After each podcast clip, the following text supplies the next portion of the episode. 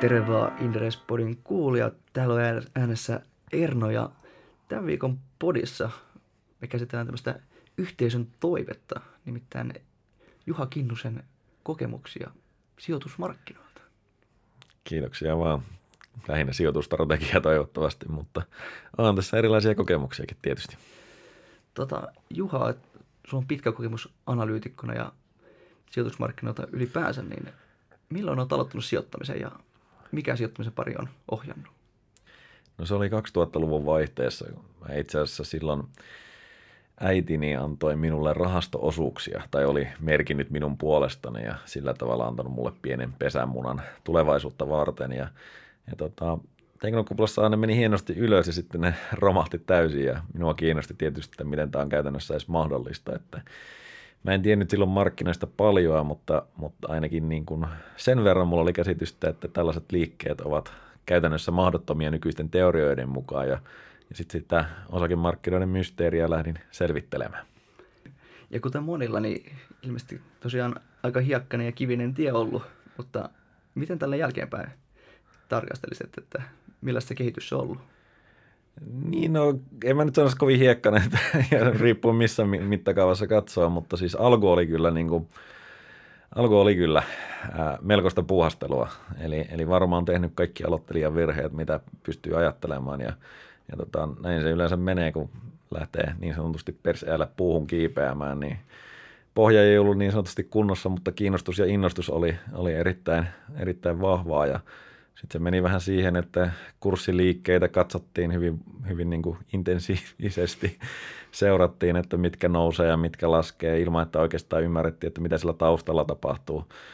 Mutta sitten hiljalleen sitä niin kuin lähti keskittymään siihen, että mikä on se yritys siellä osakkeen taustalla ja, ja sitten mentiin arvonmäärityksen ihmeelliseen maailmaan ja, ja sitten myös siihen isoon kuvaan ja, ja niin kuin niihin oikeisiin asioihin, että – että mitkä sitä osakekurssia pitkällä aikavälillä ajaa. Ja kyllä siinä tosiaan varmasti alussa oli, oli niin kuin enemmän tuuria kuin mitään muuta, jos sieltä jotakin tuottoja tuli, mutta tärkeintä on osakesijoittamisessakin se, että aloittaa ja, ja sitten sen jälkeen lähtee kehittämään sitä taitoa, koska alkuvaiheessa ne pääomat on kuitenkin suhteessa pieniä ainakin minulla olivat erittäin pieniä ja se oli enemmän niin kuin siinäkin mielessä puhastelua, että ne oli halpoja oppitunteja sitten mm.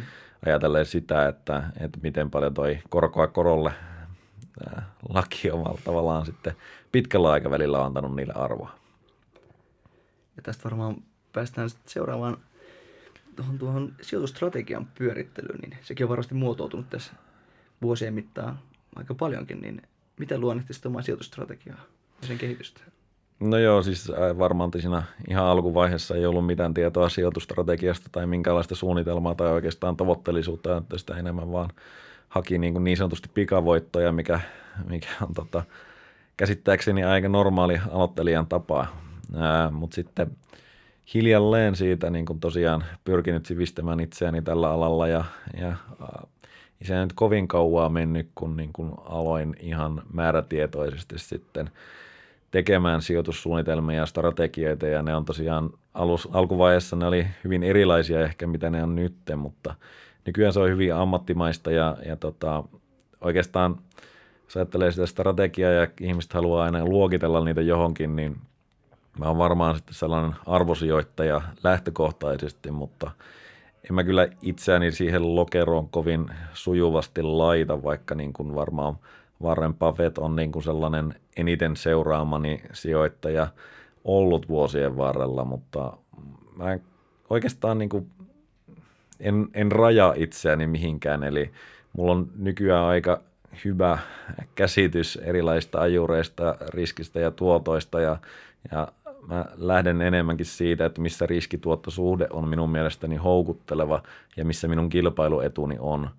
Kilpailuetu on Helsingin pörssissä, joten niihin mä voimakkaasti keskityn sekä oman analyysin että sitten kollegojen analyysien kautta ja, ja tota, käytännössä sitten sieltä haen niitä kohteita ihan niin kuin syrjimättä mitään, mitään, mutta kyllä mulle edelleen ominaisin on varmaan sellainen perinteinen arvosijoittaminen. Eli minkälaista name droppailua me ei tähän varsinaisesti saada, mutta jotain esikuvia löytyy? Oikeastaan mä oon niin kuin hyvin monipuolisesti pyrkinyt tutkimaan, että millä tavalla erilaiset sijoittajat tekee täällä rahaa ja millä perusteella. Eli aina on niin kuin lähtökohtana ollut se, että et, et tyylillä ei ole niin väliä, ainoastaan se lopputulos ratkaisee. Ja pitkällä aikavälillä loppujen lopuksi arvosijoittamisella on träkki niin kuin paras, mutta samalla niin kyllä mä oon tutustunut niin kuin hyvin, hyvin erilaisiin tapoihin, erilaisiin sijoittaja, sijoitusprofiileihin ja, ja se on tota, mun mielestä rikkaus. Että mä omasta mielestäni sitä kautta ymmärrän paremmin, että, että niin kuin markkinat ovat mitä markkinoilla tapahtuu ja toisaalta, että, että niin kuin markkinoilla on erilaisia mahdollisuuksia. Ei tarvi olla yksi ainoa oikea tyyli. Ja, ja tota, mulle itselle tämä nykyinen tietynlainen miksi sopii parhaiten ja, ja tota, se, on, se on tietenkin hyvä, että löytää sen oman lajinsa niin sanotusti. Entäpä miten suhtaudut hajauttamiseen? Ää, no hajauttaminen lähtökohtaisesti, niin suosittelen sitä kaikille, mutta en, en niin kuin liikaa. Eli mun mielestä 10-15 osaketta niin kuin hajauttaa ihan täysin riittävästi ja jos ajatellaan niin kuin koulukirjamaista hajauttamista, niin eh, mulla ei ainakaan omat sijoitukset siihen sitten toimi ollenkaan, eli kansainvälisiä sijoituksia on, on hyvin vähän loppujen lopuksi ja Helsingin pörssissä on erittäin suuri keskittymä, mutta eh, jälleen kerran tullaan siihen, että missä mulla on kilpailuetu ja se on Helsingin pörssissä, joten siellä mä pistän myös suurimman osan euroistani kiinni, että siellä mä pystyn omasta, oman näkemykseni mukaan saavuttamaan parhaat tuotot ja myös riskit huomioiden. Mainitsit aikaisemmin, että nuorempana varsinkin tuli jokseenkin treidattua ja tuijoteltu osakekursseja, niin onko tämä mennyt ammattimaisempaan suuntaan sitten? Tai varmasti on, mutta millä tavalla? No varmasti se semmoinen suurin muutos on siinä, että niin kuin ne osakekurssit eivät enää aja minun niin kuin ajatuksia oikeastaan mihinkään suuntaan. Eli mä keskityn puhtaasti siihen, että miten se yrityksen arvo kehittyy. Se on tietenkin niin kuin fundamenttianalyytikollekin aika kriittinen asia, mutta, mutta niin kuin omissakin sijoituksissa se kyllä toteutuu just silleen, että sellainen niin kuin määrätiedot on heittelehtiminen joka suuntaan, niin se on jäänyt kokonaan, että nykyään se on niin kuin määrätietoista työtä ja sillä tosiaan varsin ammattimaista siinä mielessä, että et, et, et niin kuin ei semmoisia hölmöilyjä tai muutenkaan niin kuin perustelemattomia sijoitustrategian ulkopuolisia sijoituksia tehdä sitten niin kuin tässä pääsalkussa. Sitten mulla on kyllä hupisalkku, koska eihän sijoittaminen saa olla kuitenkaan liian vakavaa, niin siellä voi sitten puhastella jotakin omia, jos, jos eli, siltä tuntuu. Eli ilmeisesti tunteet näkyy hupisalkussa ja mahdollista. Ei ne tunteet oikeastaan kyllä sielläkään näy. Tai, tai siis siinä mielessä näkyy, että mä voin siellä tehdä semmoisia sijoituksia niin kuin muillakin kriteereillä, kun ajatellen sitä parasta riskikorjattua tuottoa. Eli, eli mä voin sijoittaa vaikka sen takia, että mä tykkään jostain tuotteesta johonkin listaamattomaan yhtiöön tai muuta tällaista, mutta se, niin kuin se tuotto ei ole siellä välttämättä se, mikä, minkä tarvitsee olla se määräävä tekijä. Mutta se, että mä niin kuin, niin kuin osakemarkkinoiden sentimentin mukaan lähtisin, niin se on oikeastaan kyllä loppunut kokonaan, koska jos nuorena yhden asian oppi, niin se, se tunteiden vuoristorata on, on ihan varmasti se väärä tie. Eli, eli aina kun mulla oli sellainen olo, että, että nyt pitää ostaa, että kaikki menee niin tosi hyvin, niin silloin oltiin yleensä niin kuin lyhytaikaisella huipulla – ja sitten kun oli sellainen olo, että, että nyt pitää myydä, että tämä niin kuin koko maailma romahtaa, niin silloin oltiin yleensä pohjalla. Eli se, se oli niin kuin tämmöinen counter-indicator oikeastaan, kontraindikaattori, jos joku, se oma tunnetila ja siitä on kyllä päästy pois, että se ei, ei sijoituspäätöksiä aja. No entäpä minkälaisia tuottoja tässä on vuosien mittaan tullut sitten omassa sijoitustoiminnassa? No oikeastaan siitä ajasta, kun mulla niin kuin on ollut jonkunnäköistä merkittävää pääomaa, niin, niin tuotot on ollut kyllä hyviä, mutta tarkkaa track recordia mulla ei ole, joten mä en lähde kehuskelemaan sellaisilla niin sanotusti imaginäärituotoilla sitten. Mutta tota, jos ajatellaan Indersin ajalta, niin varmaankin aika hyvän indikaattorin saa siitä tuottotasosta ja aika hyvä myös niin kuin omasta sijoitustrategiasta siitä, että mitä nyt mallisalkusta löytyy. Eli mallisalkussa kuitenkin yksi kolmesta päätekijästä niin sanotusti Mikael Rautasen ja Sauli Vileenin ohella, mm. niin, niin siellä on aika paljon sellaisia osakkeita, jotka on myös omassa salkussa sitten ja aika paljon myös, varsinkin Saulin kanssa meillä on kuitenkin samanlainen pohja-ajatus siinä sijoittamisessa, niin se tota, meillä niin sanotusti synkkaa se ajatusmaailma siinä. Ja sitten Mikaelilla on taas ehkä enemmän tämmöinen visionäärinen ote siihen, mikä tuo sitten aika loistaman kokonaisuuden siihen ja molemmilta näiltä kavereilta myös oppinut todella paljon. Ja varmaan turhaa puhua pelkästään tuotoista sivuuttamalla riskit, niin miten määrittelet riskit? Et oletko enemmän sellainen akateeminen volatiliteetti ajattelija vai, vai kuinka? Siis eh, omissa sijoituksissa niin volatiliteetti on mahdollisuus, ei missään tapauksessa riski. Eli, eli mä en, en koe sitä millään tavalla järkevänä, järkevänä riskimittarina. Paitsi ehkä siinä tapauksessa, jos mulla nyt olisi merkittävää velkavipua, jota silloin nuorempana jossain määrin myös käytin, niin jos on vakuusarvot, jotka voivat muuttua, niin silloin se volatiliteetti sitten voi olla myös merkittävää, mutta muuten sillä ei ole kyllä mitään käytännön tekemistä, että mä ajattelen riskiä lähinnä siinä, että miten paljon se pääoman tuhoutumisen riski on siinä, siinä yhtiössä tai osakkeessa, eli, eli voinko minä menettää sitä ja missä skenaariossa minä menetän pääomia.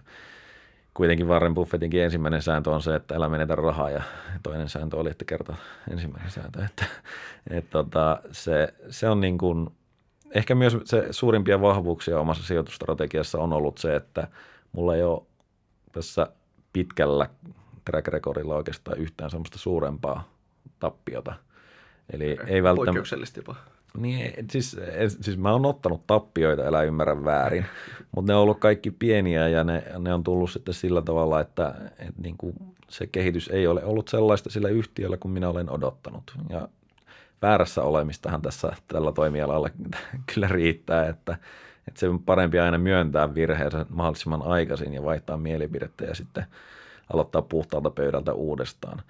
Mutta semmoista, joka olisi niin kuin merkittävästi tuhonnut pääomaa, niin niistä mä oon välttynyt ja sitä kautta se niin kuin track record näyttää hyvältä, vaikka sitten en ole ollut mukana kaikissa, kaikissa voittajaosakkeissakaan mm. tietenkään.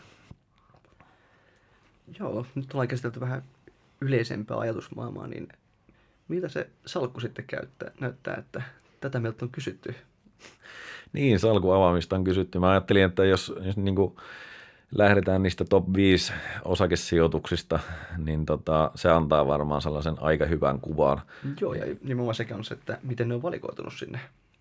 No joo, eli jos lähdetään suurimmasta, niin se on tällä hetkellä Talenom. Se on ihan valikoitunut sillä että lähtökohtaisesti, että osake oli poljettu erittäin alas silloin, kun sitä lähdin ostamaan ja lähdin myös seuraamaan silloin – annoin nousta suosituksen ja sitä, jos on seurannut, niin on, on tehnyt hyvän sijoituksen, niin kuin itsekin tein, että et tota, Tätä ilmeisesti markkinat heti kopannut sitten. Markkina, mä muistan sen, se on niin kuin kertoo just siitä sentimentistä ja omalla tavallaan mä tykkään siitä – siis omissa sijoituksissani, että et markkinat vihaa tai e-, ei luota tai mm-hmm. ei, ei tykkää jostakin osakkeista. Silloin kun ne on suurimmassa hypeessä, niin ne on yleensä myös kalleimpia. Eli mä yritän, samalla kun mä yritän välttää niitä hypeosakkeita, niin jos jotain osaketta oikein kunnolla vihataan, niin silloin se on niin kuin mulle mahdollisuus, että, että se pitää tutkia ehdottomasti tarkemmin. Ja Talenom oli niin kuin silloin osittain myös yhtiön virheiden ja osittain niin kuin markkinoiden epäluottamuksia ja muiden tällaisen, niin se oli todella edullinen – ja kuitenkin yhtiöllä oli erittäin hyvä kannattavan kasvun track record siinä, pitkä sellainen ja, ja niin kuin näkymät oli kaikin puolin hyvät ja, ja siis äh, luotin yhtiön strategian ja, ja siis se on lähtenyt sitten realisoitumaan ja nyt tosiaan niin ollaan yli 15 euron, kun silloin oltiin joskaan 5-7 euroa, kun minun ostot on tehty, että edelleen omistaja-arvoa tasaisesti luova yhtiö, niin, niin tota, semmoisia on mukava omistaa. Mitäpä seuraavat sitten? Ää, toiseksi suurin on Taaleri, eli Tota, Sauli Napajille niin sanotusti hypätään.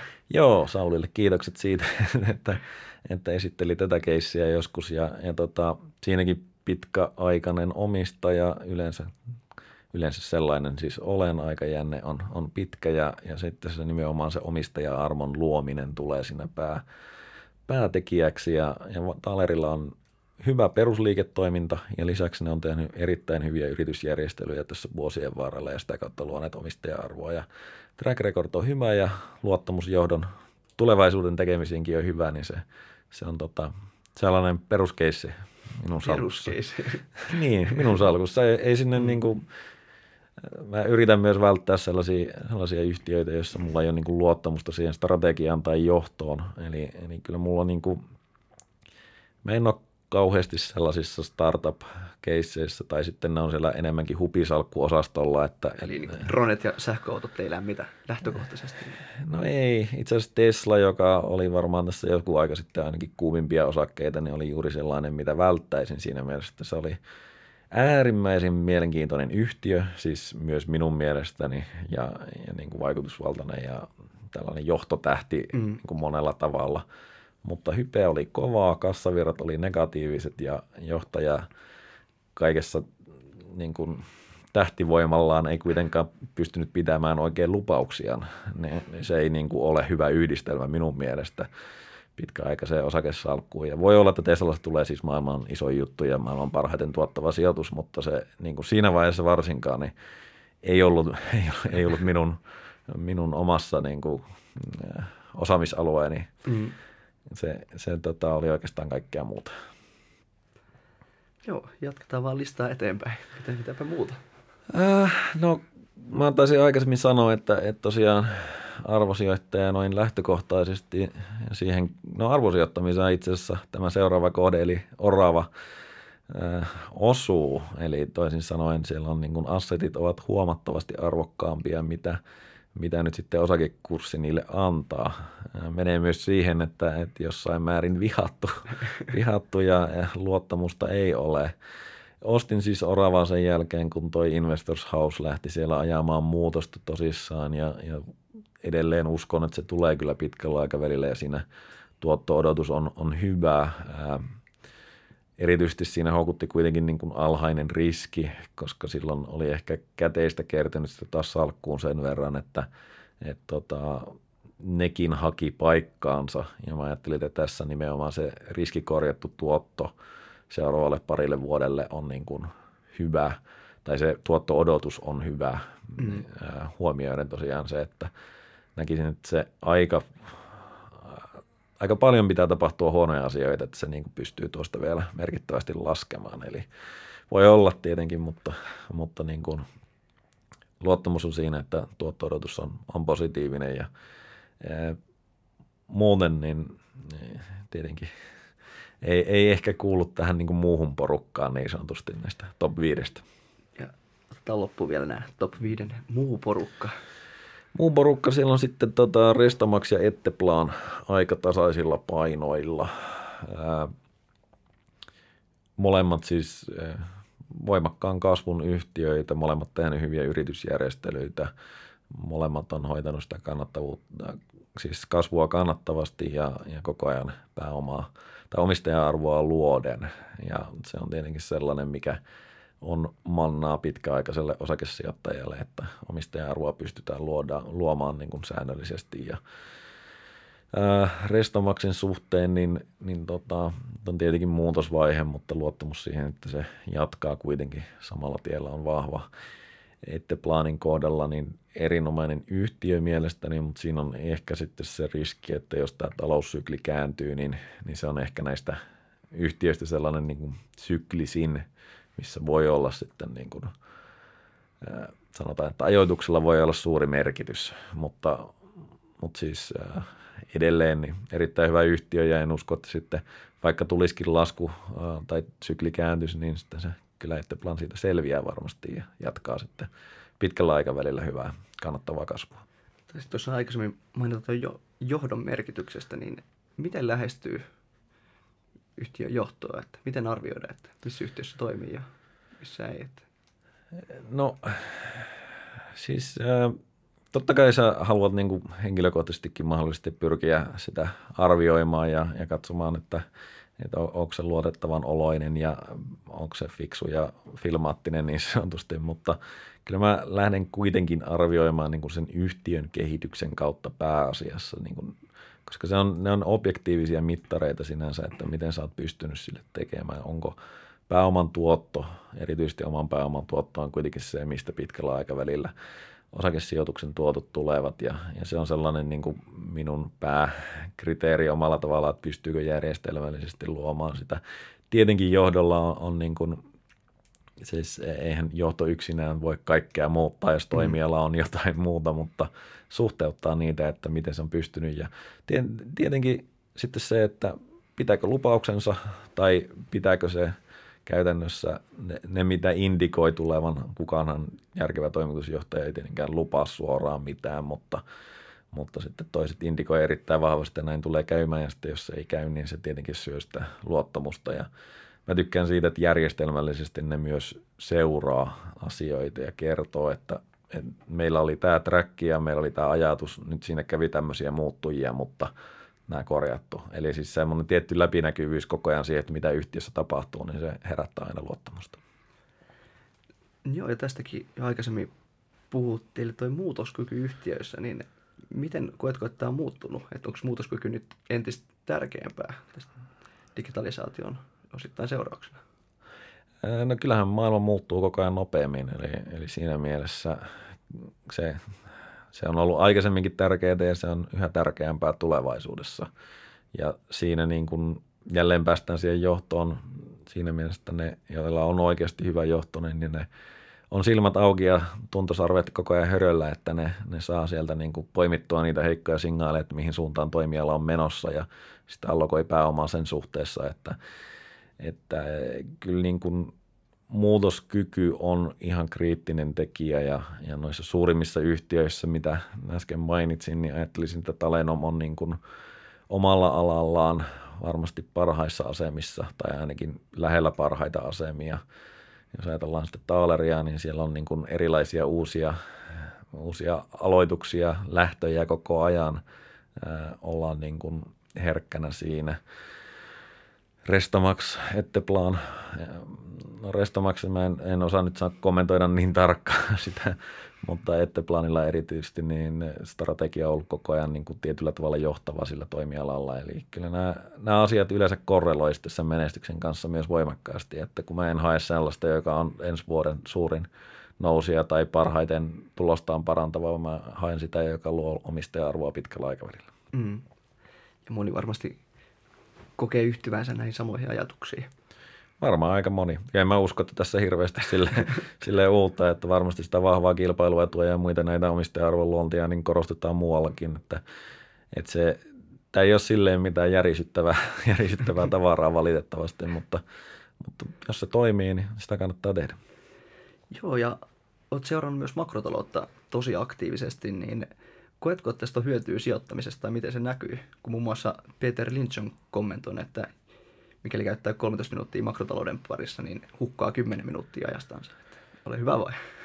No, Lynch on tietenkin erinomainen sijoittaja, kirjoittanut luettu ja, ja tota, hänellä on hyviä ideoita, mutta kyllä mä tuosta rohkenen kuitenkin olla eri mieltä. Eli, eli jos sä hoidat rahastoa, niin sä oot todennäköisesti aika lailla lähellä sitä sadan investointiastetta koko ajan, mutta yksityissijoittajalla taas on erilaisia mahdollisuuksia ja, ja mä en välttämättä väitä, että mä tai en väitä, että mä olisin mm. parempi ennustamaan niin kuin makrotalouden kehitystä kuin ekonomistit tai muut, että, että mä en siitä välttämättä saa sitä kilpailuetua. Mutta kyllä mä pystyn tunnistamaan omasta mielestäni aika hyvin ja luodettavasti sen, että missä vaiheessa niin kuin osakemarkkinat menee. Ne on kuitenkin ihan niin kuin objektiivisia asioita, sinänsä mm. arvostustasot, makrotalouden kasvu, marginaalit, tällaiset asiat, niin ei ne ole niin semmoisia, mitä niitä voi tulkita eri tavalla, mutta ne on kuitenkin omalla tavallaan faktoja. Ja kun sen tilanteen tulkitsee oikein, niin sulla on selkeä etu siinä, että sä et olisi ainakaan niin kuin pahimmassa kohdassa siellä just niiden tunteiden viemänä välttämättä all in niin sanotusti huipulla – tai sitten, että pohjalla sulla olisi niin kuin paniikki, että kun sä tunnistat nämä tietyt tilanteet, niin sä pystyt hienovaraisesti säätämään sitä omaa riskiprofiilia siihen. Sitä mä ainakin pyrin tekemään. Joskus alkuaikoina, silloin kun niin kuin nuorenahan sä voit olla aggressiivinen, sulla ei ole paljon menetettävää. Ja mä olin silloin jossain määrin sorttina jossain indekseissä joskus, kun mulla oli hyvin negatiivinen vaikutus tai näkemys. Ja sitten mä olin velkavivulla mukana silloin, kun oli niin positiivinen näkemys nykyään se on niin kuin, nämä kaikki liikkeet on omalla tavallaan harkitumpia ja hillitympiä, mm. mutta, mutta edelleen kyllä mä näen, että käteispuskuria pitää kasvattaa silloin, kun markkinoilla näyttää liian hyvältä. Ja ilmeisesti toikin oppi on kaikille ihan hyödyksi, että nuorena voi kikkailla ja kokea. Niin, siis se, se on tosiaan erinomainen mahdollisuus silloin omalla tavallaan pienillä panoksilla isossa kuvassa lähteä liikkeelle ja, ja siinä sitten monestihan me opitaan parhaiten kantapään kautta ja tosiaan itsekin olen niitä virheitä riittävästi tehnyt ja sitä kautta sitten lähtenyt taas selvittämään, että miten tämä. Että määrätietoisesti vaan työtä siihen, että se oma osaaminen hiljalleen kasvaa ja sitten jos pääsee siihen, siihen sijoittamiseen oikeasti mukaan, niin sitten se korkoa korolle tekee sinun puolesta töitä erityisesti, kun sä oot nuorena.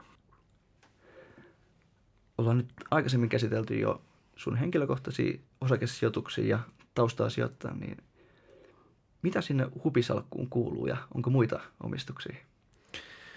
No hupisalkussa on lähinnä tota, listaamattomia yhtiöitä, eli jonkun verran osallistunut näihin joukkorahoituskeisseihin ja, ja sieltä on niin kuin pääosin hyviä kokemuksia, että et, tota, suosittelen sitäkin ja siellä tosiaan niin kuin aina ei ole se tuotto se pääkriteeri, että joihinkin juttuihin uskoo ja niihin haluaa niin kuin lähteä mukaan. Siitä tulee enemmänkin sitten hyvä mieli. Tota, ja on nyt toistaiseksi tullut ihan hyviä tuottojakin. Katsotaan sitä, mitä mm. tulevaisuus tuo tullessaan. Sitten lisäksi mulla on niin kuin kiinteistösijoituksia jonkin verran, että, että se kuuluu minun mielestä siinä vaiheessa, kun alkaa olla tietty määrä varallisuutta, eikä välttämättä osakesijoittaminen tuo niin, kuin niin paljon uusia mahdollisuuksia, tai sä et halua kuitenkaan pörssin varassa olla kauheasti, niin, niin ne tuo sitten tiettyä stabiliteettia sinne myös ja kuuluu semmoiseen tiettyyn hajautukseen. Ää, muuten niin mulla on hyvin vähän mitään bondeja tai joukkovelkakirjoja tai valuuttasijoituksia tai muuta sellaista, mutta pieniä, pieniä sellaisia kokeiluja on. Tässä oli Inderes-podi jokseenkin tällä kertaa. Kuultiin, että Juha Kinnusellakin löytyy hupisalkkuja. Ei ole aina ollut niin ammattimaista toimintaa menneisyydessä. Olisiko vielä jotain loppukaneettia kuulijoille? No joo, mä tiedä. Olisiko se sitten vaikka, että muutkin mokaa. siinä, siinä alkuvaiheessa se oli ainakin hyvä ja sitten kun niistä oppii, niin, niin sitten hiljalleen tämä osakesijoittaminen on ollut ainakin itselleen niin kuin erittäin rakas harrastus. Siitä on tullut ammatti ja, ja sitten se on ollut kaikin puolin niin kuin kannattava. Eli korkoa korolle toiminut erittäin hyvin niin kuin joka suhteessa ja, ja se osaaminen ja muu, mikä tulee sinne samalla, niin mun mielestä suosittelen kaikille kokeilemaan. Loistavaa. Kiitokset yhä. Mennään näillä kesää kohti. Hyvää kesää.